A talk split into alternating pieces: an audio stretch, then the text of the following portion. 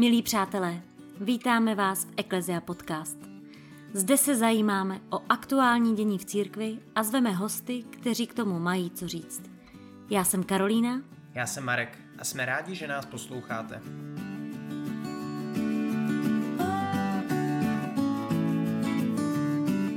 Dnes slavíme slavnost zvěstování páně, což je slavnost, kdy si připomínáme, že se paně Marie zjevil archanděl Gabriel, aby jí řekl, že počne Ježíše. Takže Vánoce nás čekají přesně za 9 měsíců. V pátek papež František navštívil svou papežskou nadaci Scholas Occurrentes, jejíž cílem je umožnit milionům mladých lidí, aby se naučili programovat a používat nové technologie eticky. A tím se zasazovali o mírové soužití. Podle papežových slov jde o největší výzvu dneška. Mladí lidé bez dialogu s nejstarší generací ztrácejí svoje kořeny. Staří lidé bez mladých zase vnímají izolovanost a umírají ve smutku. Nastal čas, jak říká prorok Joel, aby staří snili a mladí prorokovali. K tématu sexuálního zneužívání vystávají nové skutečnosti i u nás v České republice. Byla natočena reportáž pro seznam zprávy, kde se oběť svěřuje se svým životním příběhem, kdy byla zneužívaná knězem. Na tuto zprávu hned odpověděli i tři naši biskupové.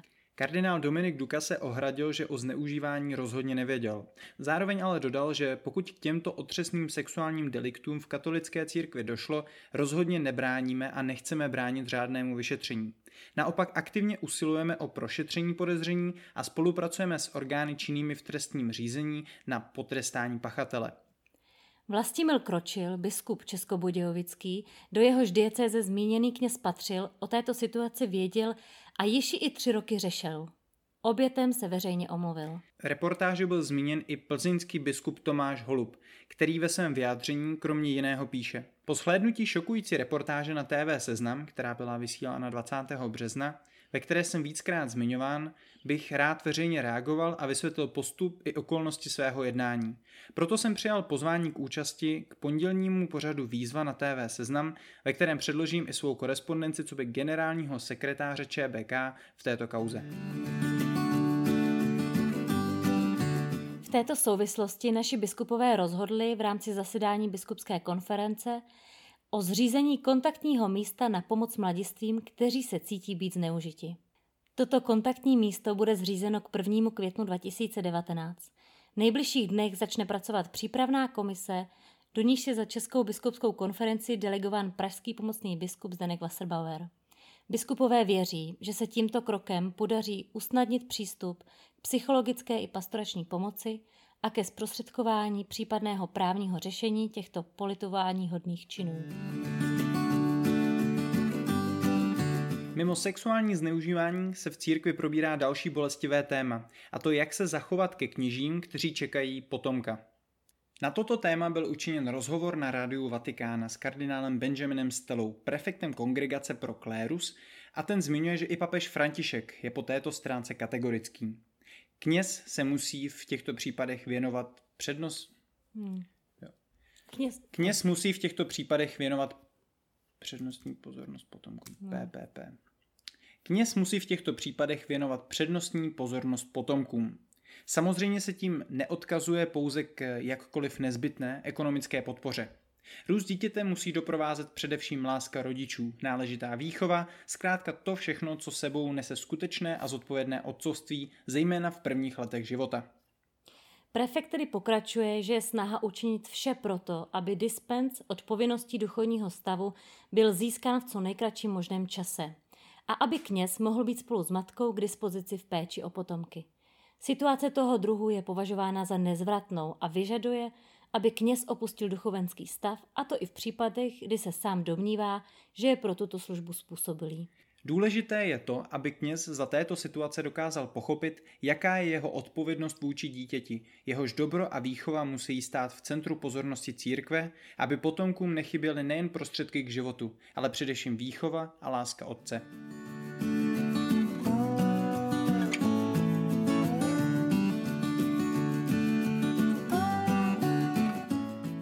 Naším dnešním hostem je emeritní pomocný biskup pražský a salesián Karel Herbst. V V 80. letech hlavní organizátor salesiánských chaloupek, prázdninových akcích pro dětí v rámci podzemního fungování církve. Vyučen byl trochu překvapivě jako elektromechanik elektrických lokomotiv a 8 let tuto práci vykonávalo v lokomotivním depu v Praze. Milí otče biskupe, vítejte v našem podcastu. Dobrý den. Otče biskupe, už jsme zmínili, že jste emeritní pomocný biskup. A tak se chceme zeptat, v čem je změna? Co je vaší hlavní náplní? Zásadní změna to není, protože pr- protože mohu, tak sloužím té arcidiecezi dál. To znamená, když nějaký farář zavolá, že by potřeboval břmování, pouť nebo něco, no tak sednu do auta a normálně tam jedu. No ale změna to je v tom smyslu, že už do různých věcí nemluvím. Nemluvím, už nemusím se zúčastňovat vizitací nebo návštěv vikariátních farářů, anebo, anebo to by byla spousta věcí, no, ale zkrátka jsem k dispozici. Mm-hmm. No. Mm-hmm. V představení jsme taky zmínili, že jste Salesiánem. V čem vlastně vnímáte hlavní poslání Salesiánů? Jak byste představil někomu, kdo je třeba tolik nezná? Tak to je špatný, když je nezná. No, Salesián, Salesián totiž je ten, kněz, ale nemusí to být kněz, bývá to kněz, ale nemusí to být, který, který má vztah k mladým lidem, má je rád, má je rád a to těžiště jeho zaměření nebo ty jeho práce přece jenom směřuje k mladým lidem, pokud je to trochu možné. Když je někdo farář, vys sebranice, tak musí sloužit všem, staří, střední, rodiny, tak, ale taky mladí. Kdyby, kdyby ho mladí znervozňovali a byli mu na obtíž, tak to není žádný salezián. No. Hmm. Takže vztah k mladým vás taky k tomuhle přivedl? No asi jo, to je pravda. To je pravda, no. Vlastně ano. Ano, protože byla taková situace, Měl jsem ministranty, to bylo v Mariánských lázních. Hmm, teď jsem cítil za ten celý rok, já jsem učil náboženství, ale cítil jsem, že ti kluci potřebovali, no, děvčata to moc nebyly, byli to kluci, že by potřebovali někde něco poznat, vyjet ven nebo tak. Tak jsem zavolal Salesiánům, protože já jsem ještě Salesián nebyl. Tak jsem zavolal, jestli by mi neporadili, kam s nimi. A on říkal, máme tady, přidej se tam, vem tam ty kluky. A tak jsem jel, prožil jsem tam 14 dní. 14 dní, tak za, hodně pršelo tenkrát. Na rozdíl od těch roků, jak je to teď, sucho. Tenkrát opravdu hodně pršelo a byl jsem utáhaný z toho velice, ale byl jsem šťastný, že jsem poznal takovou novou dimenzi toho svého kněžství vlastně. A pak už to byly další kroky, které mě přivedly k Salesiánu. Takže to se dá označit jako první chaloupka? Jo, to byla první chaloupka, tedy pro mě samozřejmě. A zároveň je to takový důkaz, že, že s Kájou ty chaloupky nezačaly. Že už dávno předtím různí lidé na různých místech a tak dále, no, to mm. je mhm. pravda. Ale s vámi je to tedy velmi spojováno. No, je, je, je, no, což mě vlastně trošku mrzí. To trošku mrzí, protože podívej se, chaloupky, chaloupky jedou dál, pořád veselé a na rozdíl, že to není řízený z Prahy, ale každá ta komunita tam, kde je Ostraváci, na Slovácku, Praze a jinde, že mají ty chaloupky svoje, nemusí se utrácet obrovský peníze za nějaký přejezdy obrovský i když ono to tenkrát, tenkrát to bylo všechno nějaký levný, no, dobrý. A tak, tak se chaloupky osvědčily. Bylo to, bylo to za komunistů, bylo to trochu tajné, což jsme těm klukům říkali, že to je činnost nedovolená, ať o tom nikde nikomu nevypravují. No, Můžete ještě možná přiblížit uh, posluchačům, co to jsou chaloupky, když o tom ano, ano, já to, já, no, to, no to je pravda, já to se pokusím přiblížit, ale Říkám už lidem, hele, to je 35 let, když já jsem jezdil na chaloupky, ptejte se těch, co tam jezdí dneska, různě, z Prahy, z Brna, jak, jak kde jsou Salesiáni, kde jsou Salesiáni, ano, Severanice, Severanice, Pardubice, zase tam, jak, v čem to spočívá dneska. A on to velký rozdíl nebude, no. Na chaloupky jsme jezdili, totiž tenkrát byla silná motivace v tom smyslu, že, že jsme potřeba, chtěli, že jsme chtěli ty kluky podepřít. Podepřít, protože oni byli jako křesťani tak trochu jako lidi druhé kategorie. Ve škole pro legraci. Paní učitelka říkala, nedostaneš se nikam na školu. Maminkám nebo tatínkům domlouvali, nemůžete tohleto nám tady dělat, chodit do kostela, i když my si v Sebranicích tohleto nikdy takhle tvrdý nebylo, nikdy. Ale to víš některé školy v Praze, když se to vědělo, proto taky si mnozí počínali tak, aby se to nevědělo, že jdou v neděli do kostela nebo já nevím co. No. A na těch chaloupkách to jsme skutečně, skutečně se snažili začít a končit ranní a večerní modlitbou. A kromě fotbalu, a kromě výletů, a kromě všeho, co se přitom odehrávalo, jsme měli témátko každý dopoledne hodinku, na, který se, na kterém se něco probíralo a potom byly dotazy a potom bylo... Tak to připomínám, to témátko, že to bylo jako, že, že no a teď to důležité. Vždycky jsme si říkali, až jednou bude svoboda, to znamená, až tu nebudou komunisti, a to jsme říkali tak jako do prázdna, my jsme nevěděli nebo netušili, jak to dopadne a kdy tu nebudou. No ale říkali jsme to, tak potom si uděláme jiný tábory. A mysleli jsme na ten model skautů. Skautský tábor to je něco jiného a hlavně se tam vejde daleko víc lidí, že jo? S těma posadama, stanama, já nevím čím, dobrý dobrý. Nikdy jsme je nekritizovali, naopak, měli jsme to jako výzvu, že jednou, jo. No a teď ta svoboda přišla a my jsme najednou věděli, že ten náš model jsou ty chaloupky, že to, že nemáme ty možnosti na tom velkém táboře. Tady, když jsou jeden vedoucí, dva asistenti a dvanáct kluků, tak je to spíš takové rodinné. Víc se poznají, víc se zblíží, a víc můžou dodržet takový určitý parametry, které jsou. Já ovšem samozřejmě nepomlouvám skauty. Skautská, skautský život, skautská spiritualita, to je dobrý. Skautské zásady hlavně, to, co oni mají v tom slibu, anebo tak, dobrý, opravdu. No ale salesiánské specifikum, to jsou chaloupky. Tak se to vyvinulo a držíme se toho pořád. No.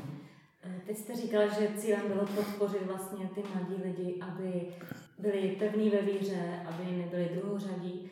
Dneska už je jiná doba, už tu nejsou komunisti, už vlastně člověk není za víru. Hmm, persekuování. Ano, přesně tak. Co teda myslíte, že je poslání teď, jak je potřeba mladý dneska podpořit? To, to pravidlo platí úplně stejně. Ne, ne v tom smyslu, že by zase a znovu si z nich někdo dělal legraci nebo je považoval za odepsané a tak dále, ale protože ta většinová společnost směřuje někam jinam, ne k Pánu Bohu. Pánu Bohu ne. A není to tak, že by se ti někdo posmíval nebo že by tě někdo diskriminoval, no ale pro mnohé lidi je daleko zajímavější vymýšlet, já nevím co. A taky hlavně, jestli je tam hospoda, jestli tam bude kluci řeknou, jestli tam budou holky, holky řeknou a tak dále. Jo, a tak to někam ujíždí. Já neříkám, že to samo o sobě je špatné, ale, ale alkohol nás nezachrání a někdy opravdu, no tak když se podívám třeba tak povrchně na tu televizi, jo, tak si říkám, ano, tak takhle se baví, takhle se baví tak lidi, no, v této době. Zas to neříkám jako nějakou pomluvu, ne? Protože na něco se v té televizi taky dívám a rád, ale musí člověk dost pečlivě vybírat a hlavně nepodléhat tomu tlaku nějakému. Jak já rád strašně tu televizi vypínám, to byste ani nevěřili, no. Protože co mě nesytí, a teď to myslím duchovně, duchovně, no tak proč mám ztrácet s tím čas? No. Byl jste někdy, dostal jste se někdy do křížku s tehdejším režimem právě za organizování chaloupek, protože to byla nelegální činnost? No dostal jsem se do křížku, no, ale, ale snad, on, snad to nebylo tolik, tolik jenom kvůli chaloupkám, to byl obecný problém. Nevím, asi by si mě bývali tenkrát podali víc, protože věděli, že ten jistý paragraf porušuju. To byl paragraf o maření dohledu státu nad církví. Maření. A proto oni mu říkali faráři takhle mařena. že maříme něco. No tak to je pravda. Ale my jsme tenkrát, tenkrát eh, stala se jedna věc. Když to šlo tak do tuha, tak, eh, tak vypukla charta, charta 77. Ne, ne, ne, ne, napřed bylo, jmenovalo se to 2000 slov, potom byla charta, takhle to dělali jiní lidé. Dokonce jsme byli my, Salesiáni, trošičku varováni, ať jsme od toho na distanc, aby jsme se nezapletli Protože to bylo potom. Někdo chodí s papírem a říká třeba, nechceš nám to taky podepsat, tu chartu? Mám to podepsat? Salesiáni mi řekli, no když to podepíšeš, tak se rozluč s chaloupkama. To po tobě půjdou jak to. A fakt je, že najednou oni, oni začali ty chartisty pronásledovat všelijak, jo? A měli je pořád za patama, jako, že to bylo takový nebezpečný. Takže jsme to radši nedělali, abychom měli volné ruce k téhle té práci. No, tak. Na konci 60. let jste vstoupil do semináře. Čím byl tenkrát seminář jiný než dnes? Seminář byl, seminář byl především proto jiný, že když je tam dneska horko těžko, 30 kluků, tak tenkrát jich bylo 150, 200, tak to si dovedeš představit, že to je úplně kaple skoro nestačila, byla dlouhá, dlouhá a skoro nestačila, no. I když jsme někdy měli výhrady k působení některých profesorů, ale jak já říkám, dodatečně. O mrtvých jen dobře, jen dobře, takže taky každý z nich dělal, co mohl a snažili se nám něco předat a to bylo potřeba setkat se s Pánem Bohem i v rámci toho studia tak no. Jenomže já jsem vyšel ze semináře v roce 73 a teprve v tom roce 73 začal ten tlak na ty bohoslovce. Oni si udělali výjezdovku, kdo? Státní bezpečnost. Aby je nemuseli zvát do Prahy, tak si tam někde byli na té bezpečnosti v Litoměřicích přímo a tahali tam bohoslovce. A co dělali? No snažili se tu a tam někoho získat pro spolupráci. To by přece bylo dobré, kdyby, kdyby měli mezi těmi bohoslovci svoje lidi, jako, který, a ty jim donášeli a tak dále. Tak kluci z toho měli částečně legraci, částečně strach, částečně a tak dále. Čili tam byl potom takový prvek skutečně nežádoucí, což za nás ještě nebylo. No, ale v tom roce 73 to fakt takhle začali. Tak ty rozdíly jsou zřejmé. No. Zmínil jste současný nedostatek povolání. Čím myslíte, že to je? To je otázka do pranice. Já fakt nevím, já fakt nevím, čím to je. Čím to je, i když teď bych vlastně mluvil za ty kluky, kteří tam jsou, jsou šikovní, jsou hodní, máme, máme pěkné, pěkné vztahy, i když já jsem je na starost jako neměl přímo, No ale podívej se, seminář to bylo vždycky, vždycky plno, plno mladých kluků z venkova. Teďko třeba za Prahu, když budu mluvit, tam jsou jenom Pražáci, kromě jednoho. Jenom Pražáci a čeká nás takový, taková radostná událost, že na konci června budou posvěcení čtyři, čtyři za Prahu, a že ty roky před, co jsou před námi teďko, že tam každý rok někdo bude. Bude, což je dobré. Oni, ty bohoslovci bývali hodně zvenkova A ten venkov trošku odchází, ale v jakém slova smyslu? No, že se lidi stěhují z vesnic do měst a je to dost takový trend pevný. V Praze je víc práce, třeba v Praze se spíš uživíme, v Praze, i když se v Praze je draze, no ale tak přece jenom hodně to tak vypadá. No, takže nakonec výsledek toho je, že ty chlapci, kteří tam jsou, třeba za pražskou arcidiecézi, jsou pražáci. Vy jste ale i byl tři roky spirituálem v kněžském semináři. No jo, byl, protože si to pan kardinál Miloslav Vlk, protože si to přál, no. Přál si to, no. tak co se dalo dělat. Já jsem tenkrát byl provinciálem Salesiánů, Jenda Komárek, Johnny, říkal, já bych tě potřeboval ve Frištáku, tam to skřípe, tam to drhne, kdybys tam, já jsem říkal, no a jsem tady v tom semináři, už jsem končil třetí rok a už jsem v tom byl tak, jak bych řekl, zaběhnutý. Dobrý to bylo. Ve chvíli, kdy se mi zdálo, že už to je docela dobrý, tak on s tímhle přišel. A já jsem říkal, no půjdu kam chceš, ale jestli o tom pana kardinála přesvědčíš. No já jsem u toho přesvědčování nebyl, ale údajně pan kardinál trval na svém tak dlouho, až nakonec, až nakonec přibouchli do stolu oba a, a on nakonec řekl, tak si ho vem. Tak si ho vem. To byl Miloslav Vlk, jenomže on v tu chvíli věděl, že mě, že mě zavolá zpátky. To byl jeho tajný plán. Víš, a, mhm. a to jsem nemohl potom odmítnout. Z Frištáku zase do Prahy jsem na to arcibiskupství. Takhle to dopadlo. No. Mhm. Když teda v roce 2002 jste byl vysvěcen na biskupa, jaké byly vaše pocity, když jste se hrozný, nominaci? No, hrozný, hrozný dopis, do, dojmy. Dojmy, pocity hrozný, opravdu. Protože jsem, protože jsem si myslel, že to je omyl, že to není moje cesta, že to není můj post, že na to nemám vzdělání dostatečné, že jsem na to nepřipravený, protože jsem se takovými myšlenkami ani nikdy nezabývala. A když jsem to panu kardinálovi řekl, tak on na to, to takhle, takhle to máme všichni, ale to s tou naší generací už odejde. Uvidíš, to už po, ty mladší, ty už budou mít jiný vzdělání a jiná řešení. Je to pravda. Dneska, když jsou dva schopnější, tak je dají do Říma, do školy, aby tak viděli tu církev zblízka a trošku jinak, aby to nebyla jenom Praha a tak, no.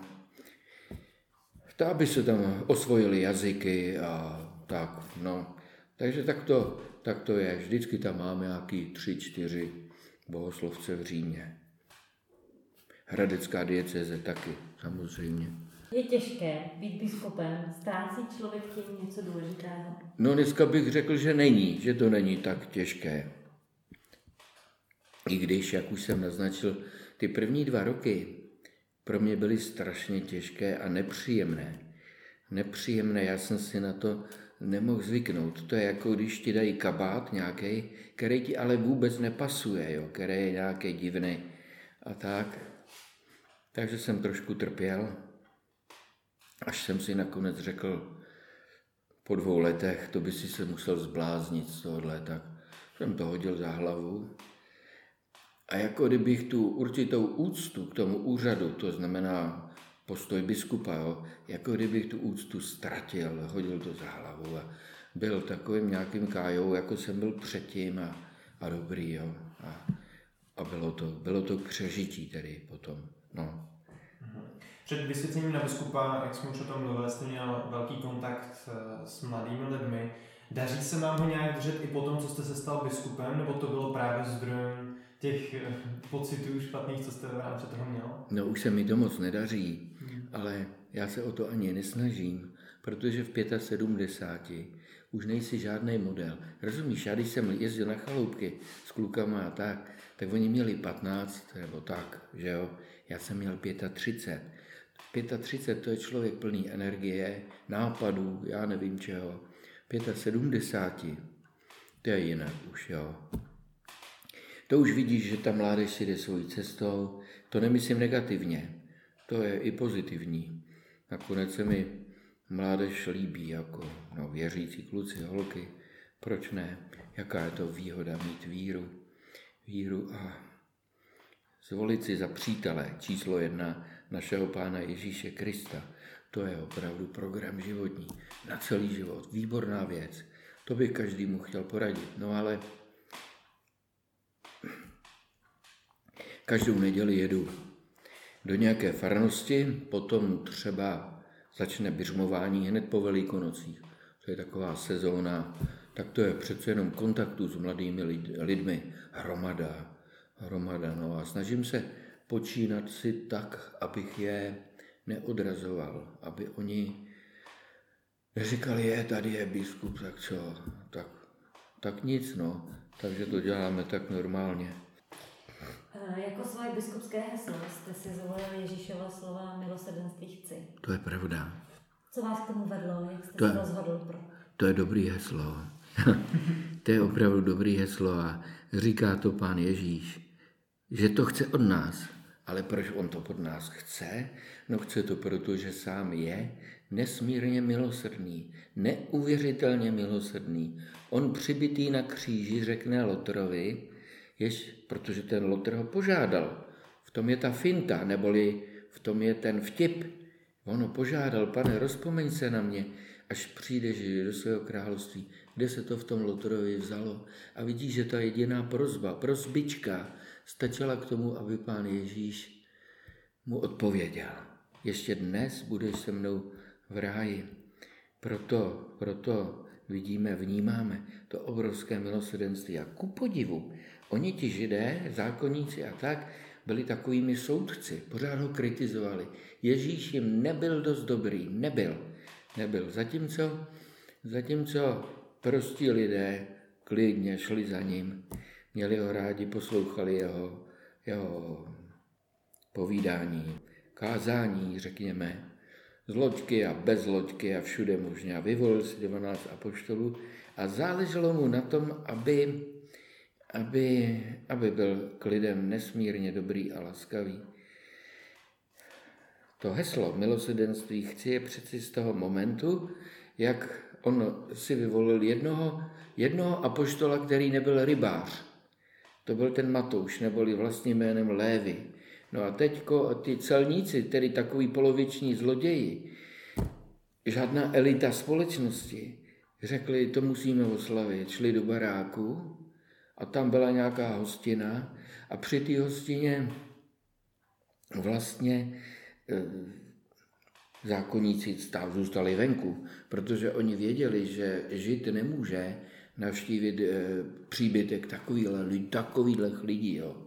No to teda ne a Ježíš s nimi stoluje, to znamená, druží se s nimi, má také radost, oni mají radost, on má radost. Potom vyjde ven ten Lévy neboli Matouš jde s ním a oni ty přísné pohledy těch zákonníků. A tam to zaznělo. Přátelé, kdyby byste věděli, co to je, milosedenství chci a ne oběť. No, to je, to je obrovské téma v Novém zákoně. Toto právě. Milosedenství chci. Protože když se někdo z nás zatoulá, tak je psáno v Lukášovi, že dobrý pastýř jde a hledá ho, aby ho dotáhl zpátky, že jo. Je milosrdný, mohl by říct, dělej si, co chceš. Ne, snaží se opravdu každého člověka nějakým způsobem získat. No. Ale od nás chce, abychom měli podobné srdce, jako má on. Minulý rok jste oslavil 75. narozeniny. No právě. po celý život jste si uchoval víru, ale byly někdy krize, nějaké temné noci víry? To ne. Já nevím, co to je. Já nevím, co to je. A asi to je, asi to je od té mojí maminky, víš, protože ona taky nevěděla, co je. Ona, ona byla taková obyčejná, dobrá, dobrá. Oce kněžského svěcení, ale už uběhlo 48 let. To je nadělení. Eh, takže by se dalo v uvozovkách říct, že vyloženě pracujete pro církev už 48 let. Eh, nezažil jste nikdy ani třeba křivdu ze strany církve? Ne, Něco ne. těžkého? Ne, nezažil. Nezažil. Bylo léto, rozumíte, my musíme říct, že jsme za pana kardinála Tomáška žili v Praze. To byl vele výborný člověk, opravdu. Na naší straně, jedinečný. Trošku se, trošku se tenkrát z kraje bál těch chartistů, kam nás to zavede, jo? nebo jaký problémy z toho budou. Takže jim říkal nebo naznačoval, ať, ať toho nechají. Pak ale se stal papežem Jan Pavel II, neboli Vojtila, a od té chvíle tento Tomáška držel nad vodou a říkal mu, nebojte se, opřete se jim a tak. No a od té chvíle se Tomášek trošku někam posunul a byl jiný a já jsem ho vždycky za čas někdy navštívil, aby věděl, co se v církvi děje a tak. Ale myslel jsem si, nemůžu ho okrádat o čas, ale on vždycky, ale posaďte se, nespěchejte, vypravujte, co a jak. Takže to bylo takové dobré, dobré zázemí. Takže, takže jakou krizi? Žádná krize nebyla. No stalo se třeba, že Tomášek byl na dovolený a za jeho zády, bez jeho vůle, mě přiložili z Mariánských lázní na Svatou horu u Příbramy. Což bylo, jak bych to řekl, to byl takový podraz, určitý podraz. A on říká, já bych vás tam neposlal. No ale byl jsem tam a byla tam pana Maria, ne? Takže to bylo výborný. Já jsem z toho měl velký užitek. A když jsem byl na té svaté hoře, tak jsem se stal Salesiánem. No a tak mi z toho, z toho domlouvali mi Salesiáni. Jako říkají, my pro tebe nemůžeme nic udělat. Ty tam lezeš po schůdkách se Soškou, Pany Marie a takhle a s lidma. To není náš život tohleto. No a u, uplynuli dva měsíce, vykopli mě ze svaté hory, vzali mi státní souhlas, umýval jsem výkladní skříně 11,5 roku v Praze, ale každý víkend jsem měl volno. Mohl jsem jezdit tak a no protože, protože farář nemůže. Farář sobota a neděle je svázaný s tou farností, jo. A já jsem mohl veselé, veselé. Tak, takže to tak všechno zapadlo do sebe, víš, dobře. No. Náš rozhovor už se chýlí k svému finiši. Je nějaké poselství, které byste chtěl vzkázat mladým katolíkům, posluchačům, kteří tento rozhovor budou poslouchat? Aha, nedávno mi řekl jedna holka, jedna dívka, že kdybych si nedal heslo milosedenství chci, jestli bych tam našel nějaký jiný pro sebe jako, tak se řekl, určitě bych si v tom případě dal heslo jedno jediné je třeba. Jestli si vzpomenete na to, kde to je řečený, byly doma dvě, Marta a Marie. Marta vaří, Marie si sedne k Ježíšovým nohám, aby jí neuteklo ani slůvko a mysleli, že dostane vynadáno, že nepomáhá Martě. Ale Ježíš se zastal Marie, to je zajímavý. Marto, Marto, jsi pečlivá, ale jedno jediné je třeba. Co to je, to jedno jediné? Teď se na ní podívej. Sedí, naslouchá, je ve spojení, v intimním spojení s pánem. Má ho krátka nesmírně ráda. To by byl program. Pro každého křesťana, pro každého katolíka. To by se mi taky líbilo, takové heslo. No, takové moto. No, Či biskupe, tak my vám moc děkujeme za to, že jste si udělali nás čas, za vaši otevřenost a vlastně za všechno, co jste pro nás mladý dělal i ještě děláte. Jo. A přejeme hodně božího požehnání do dalších let. Děkuji pěkně, ale to je přeju hlavně já vám, protože moje generace odchází a ti mladí přicházejí, aby tu štafetu drželi a nesli dál. A to je kouzlo. Kouzlo, no. To je, v tom je i to rozhodnutí pro, pro život s Ježíšem. A když takový život někdo nastartuje, tak to není prázdný život. Jde Ježíš sebou. To je strašně důležité. Tak vám přeju, aby se to týkalo i vás, případně jestli někdo bude poslouchat někdy ty, to povídání, tak abyste toho měl nějaký užitek. Děkujeme. Děkujeme i vám, naši milí posluchači. Přejeme vám hezkých 14 dní a naslyšenou Eklazia podcast.